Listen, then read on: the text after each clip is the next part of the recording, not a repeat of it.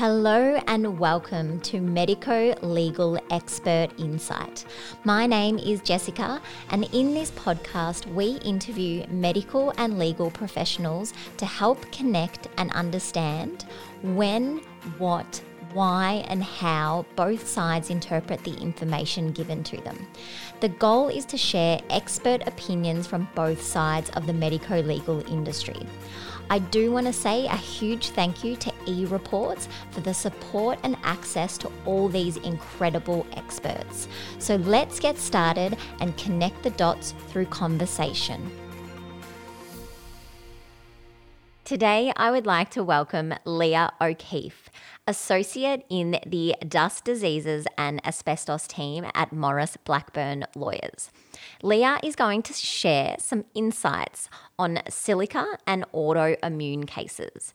We will be discussing the recent change in Victoria's WorkSafe list for silica related diseases, the experts she engages, and some advice for these particular medical experts, and some challenges when working on these matters.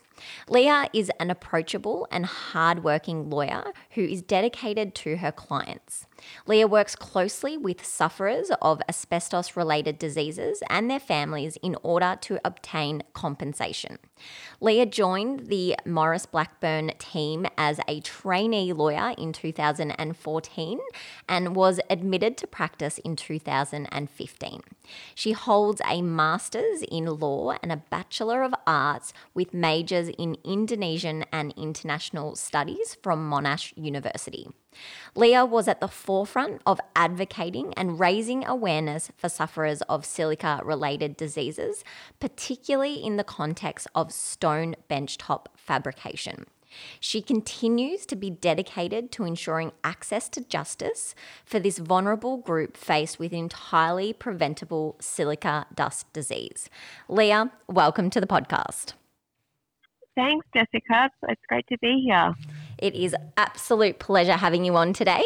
So, Leah, I believe the silica related diseases has recently been added to Victoria's WorkSafe list. What does this actually mean for your clients? Yeah, that's right, Jessica. So what it actually is is a, is a couple of small amendments to the proclaimed diseases list, which has not been changed since 1985. Wow. Um, so we're very pleased to, to see that um, the acknowledgement of um, silica sufferers, silica related disease sufferers um, on this list. Um, what it means is for people that have silicosis and a diagnosis with lung cancer, or silicosis, silicosis and a diagnosis with scleroderma, and I'll explain what each of those are in a minute. Mm. Um, their conditions are assumed to be related to work unless work cover can prove that they are not. So it's an acknowledgement that silica related diseases are almost always caused by work and exposure to silica dust during work to make that pathway for um, a, an accepted entitlement to a work cover claim a little bit more straightforward um, for those particular workers. Yeah. So um, I I probably should just give a little bit of information about particularly what scleroderma is because most people have never heard of it, um, but also just to touch on lung cancer. So um, lung cancer is, you know, most commonly and readily associated with people that um, that smoke cigarettes, but it's incredibly strongly linked with exposure to silica dust. Silica is a um, a really dangerous carcinogen, Mm-hmm. Um, and there's li- likely a very long lag time, but we're predicting that we'll see silica related lung cancer cases rise quite significantly into the future with this group um, or, or, or, body of people that we've seen over the last few years presenting with silicosis. Um, so that's really scary. Um, yeah, wow. And then scleroderma. Yeah, yeah. And I think that's something we really need to be um, quite cognizant of about our clients' um, entitlements because um, they might be facing silicosis now, but may yet face something really scary in terms of lung cancer into the future. And we need to make sure they're protected in that regard. Yeah. Um, and then scleroderma is um, a fairly rare autoimmune condition that impacts the connective tissue. And most one of the most common presenting symptoms is a phenomenon called Raynaud's, um, which affects the particularly the fingers and the blood vessels, and it's really painful um, and really debilitating. Um, and it's now increasingly associated, along with a raft of autoimmune conditions, with exposures to silica dust. So um, for both of those conditions, if you present with that as well as silicosis, then um, the pathway through to an accepted work cover claim will be a little bit straightforward, mm-hmm. um, bit more straightforward, I should say. But I just want to be really clear that that doesn't mean that if you, for example, have scleroderma but don't have a diagnosis with silicosis, that you don't have any entitlements. You absolutely um, should investigate uh, whether you have a claim if you've been exposed to silica dust and are diagnosed with any autoimmune condition or lung condition at all. It's really important to, to fully investigate whether you might have entitlements to compensation. Yeah. So a lot of your um, clients um, that come to you, are they referred from, say, GPs? Because, like, is it obvious when you've got a, a, a silica related um, disease? Like, is it, uh, can people recognize that? Uh, not always. It's it's a really complex area yeah. of medicine, um, which is why we rely so heavily on, on excellent experts to help us along with the cases. Um, mm. But in terms of where, where people come from, it's a really broad um, raft of situations. It, it may be their GP or it may be a respiratory physician that's arranged a scan of their lungs, for example. Mm-hmm. Um, but particularly with people facing autoimmune conditions, because the understanding of the relationship between silica dust exposure and autoimmune conditions has um, uh, gradually improved over time and, and is becoming more and more recognised, it may not be that that particular group of um, treating doctors um, are aware of it, mm-hmm. or the GP might not be aware of it. Um, so I think that's why it's so important to raise awareness about these um, these relationships and you know get out into the community and tell people that um, that these are preventable conditions, that, that, it may be their work that's caused them, and that they need to be careful about their environment and, and, you know, number one, getting out of that environment if it is causing health problems. Yeah, definitely. So what, what experts do you engage for these cases? Yeah, it really depends on the um, uh, the person and their particular medical um, presentation, of course. Um, but very commonly, um, we will involve a respiratory physician. Um, mm-hmm. As you can kind of, I guess, probably understand from the way I've talked about this uh, and the way these are linked with silicosis, that that is a lung condition course, itself. Yeah. So um, often people are are, um, are facing multiple things at once, um, and uh, the lung is usually a component. Um, even if, if someone presents without a diagnosis of something in their lungs, it's usually an area we'd like to check, um, given mm-hmm. the, the very um, strong association with silica dust exposure and damage to the lungs. So respiratory physicians are, are sort of a very common uh, expert that we engage and work really closely with. Mm. But particularly with autoimmune conditions, it's um, a rheumatological specialty. So we engage rheumatologists to provide expert opinions about autoimmune conditions. For any lung cancer cases or any, any cancerous conditions, we'd engage an oncologist um, who's a specialist in cancer treatment. And then more generally, um, you know, when you're always when you're looking at um, sort of workplace exposures, occupational physicians, industrial hygienists, epidemiologists, those sorts of experts are um, incredibly helpful to understand the full um, picture of what's been inhaled or what you've been exposed to and how that's impacting on your health. Yeah, okay. So, with these medical experts, do you have any advice for them when working on these particular cases? They do such an amazing job, Jess. We're so lucky um, with the, these group of um, these group of doctors take their um, their role so incredibly um, uh, seriously and uh, and pr- produce work that's just of the, the highest standards. And I think we're so lucky in uh, in Australia to have such um, such high standing experts in all of those fields to be able to support um, the court to understand um, the, the, the ins and outs of a particular person's situation on the medical side. Um, I think that probably the, the one thing is is is sort of is being cognizant of this shift that's been happening about um, the interrelationship between silica dust exposure and non lung health conditions. Mm. Um, I think almost you know, most experts are incredibly aware of this now. Um, but it may be that you're presented with someone that hasn't had the other diagnosis, that there's something else going on, and being alive to those issues, I guess, is, is more more the point. And then I think that the other thing I'd suggest is that um, is not to be hesitant if you think that um, if an expert faces a scenario where they think we really need to get a, a different um, specialty involved. Um, so it may be the respiratory physician flagging that that uh, a rheumatologist could answer a couple of extra questions on this person's case, mm-hmm. um, or an occupational physician or an industrial hygienist. I think that that really helps us as practitioners to see, um, you know, what the complexity is and who else can have um, input into a particular case is to have an expert flag up if that's necessary or needed. So they'd probably be my two tips. But I mean, I'm very hesitant to say anything because we're we are um, so lucky that it's it's very rare situation indeed where something comes across my desk that I just don't think, wow, what a a, a great dedicated um, time based report I've got here that, that covers all the issues in thorough detail. So we're we're pretty we're pretty pretty lucky in that regard. Yeah. So, with these cases, would you often engage a respiratory, a rheumatologist, and potentially an OCPHYS? So, you'd be getting quite a few experts engaged in these cases. Would that be right?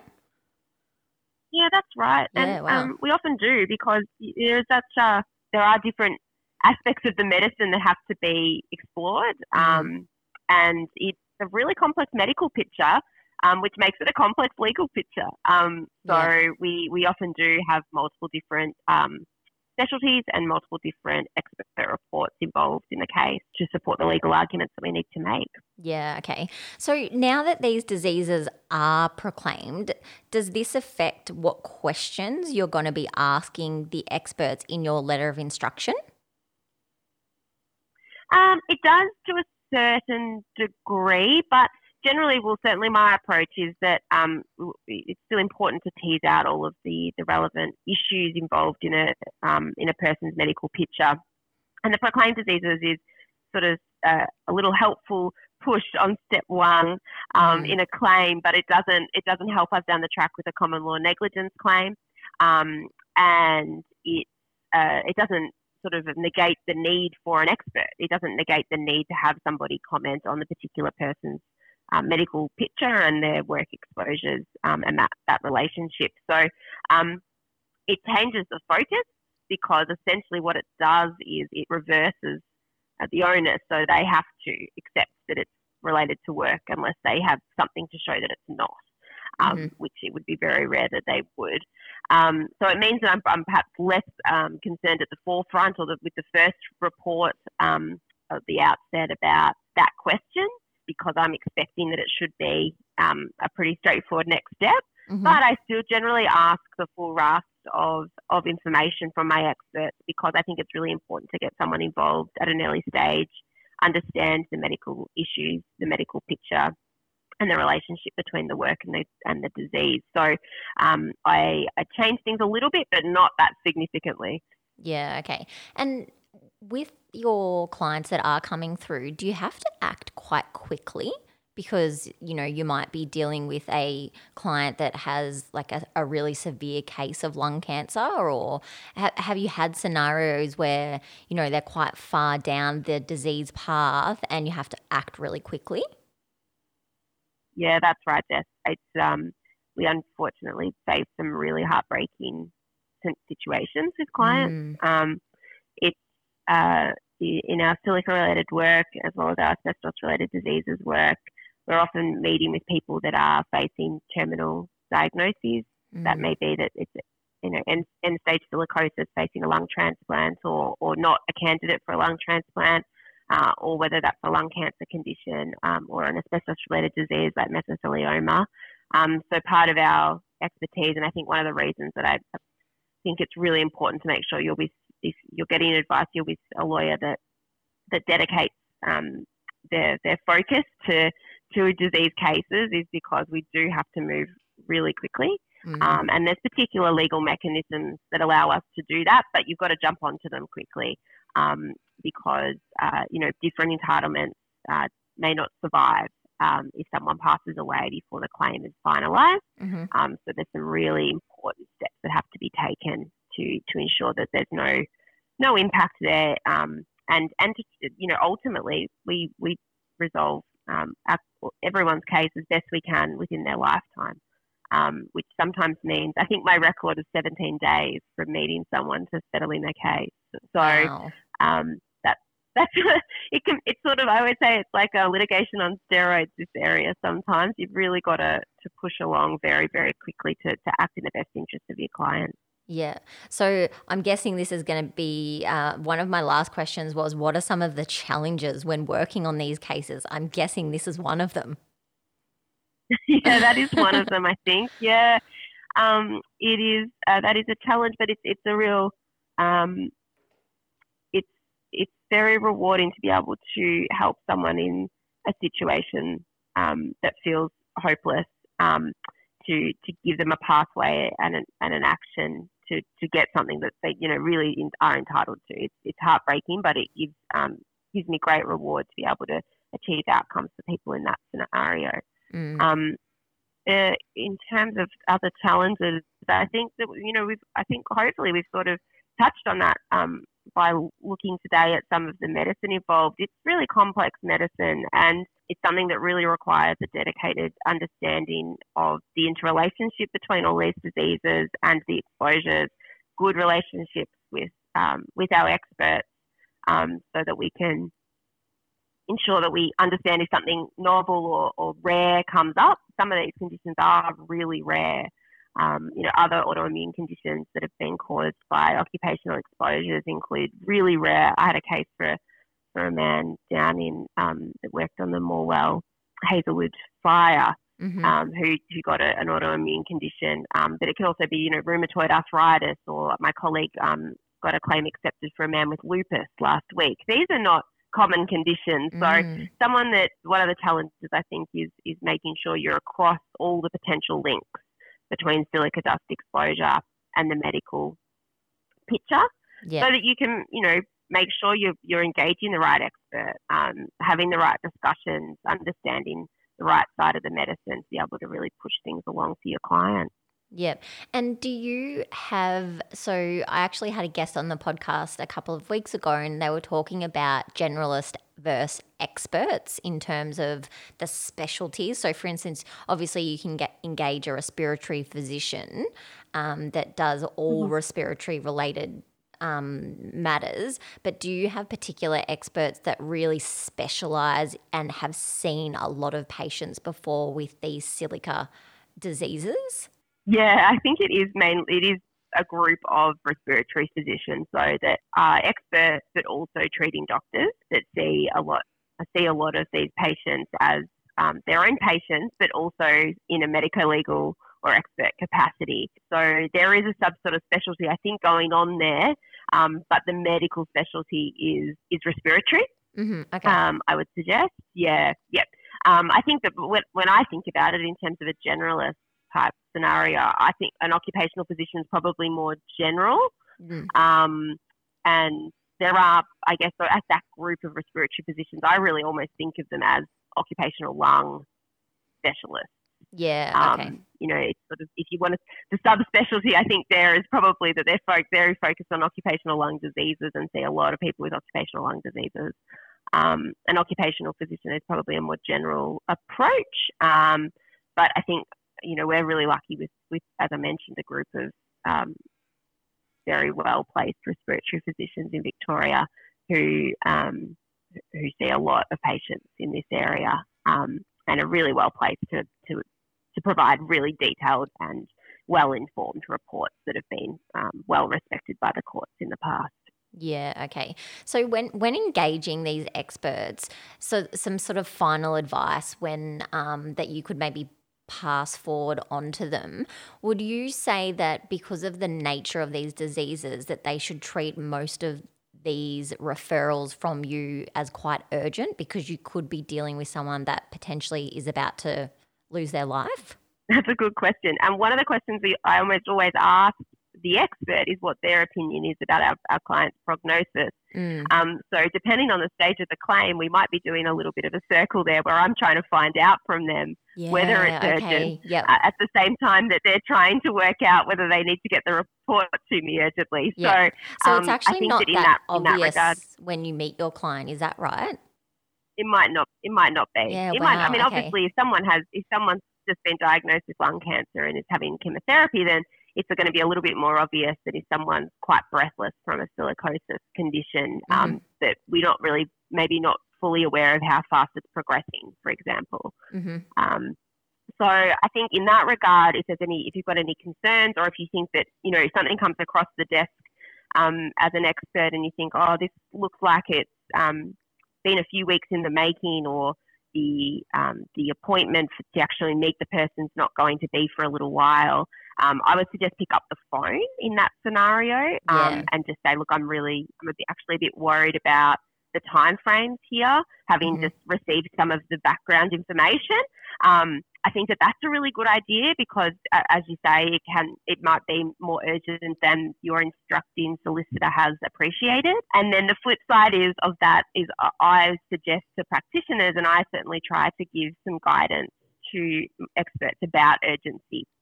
Um, so giving a sense in the um, in the letter of instruction about how quickly you need the report back can be really useful for the expert Mm. to be able to manage their priorities um, because, of course, what this means is if you're working um, in a busy practice doing these sorts of reports quite frequently, you can't have every single one be needed to be turned around straight away or will, will create a situation that, that doesn't help but hinders. Mm. Um, so, you know, being able to flag up um, the reports that are perhaps, you know, not as urgent um, is, is helpful, I think, for experts to prioritise. But I think similarly, you know, if, if an expert's facing a couple of really urgent situations at the same time, then again, picking up the phone and saying, this might be a couple of weeks, is that okay? Um, or do you have any concerns that I need to be aware of to, to look at this sooner or not? Yeah, Yeah, great. Well, this has been very insightful, Leah. Thank you so much for your time today. I really appreciate it. That's my absolute pleasure, Jess. I think it's um, we're really excited about the focus that silica-related diseases are getting because it's such Mm. a, a troubling area and one that we are um, that we're so dedicated to making sure people get proper entitlements through. Yeah, definitely. Well, thank you so much, and um, you have a lovely day. Thank you. You too, Jess. Thanks, Leah. Bye.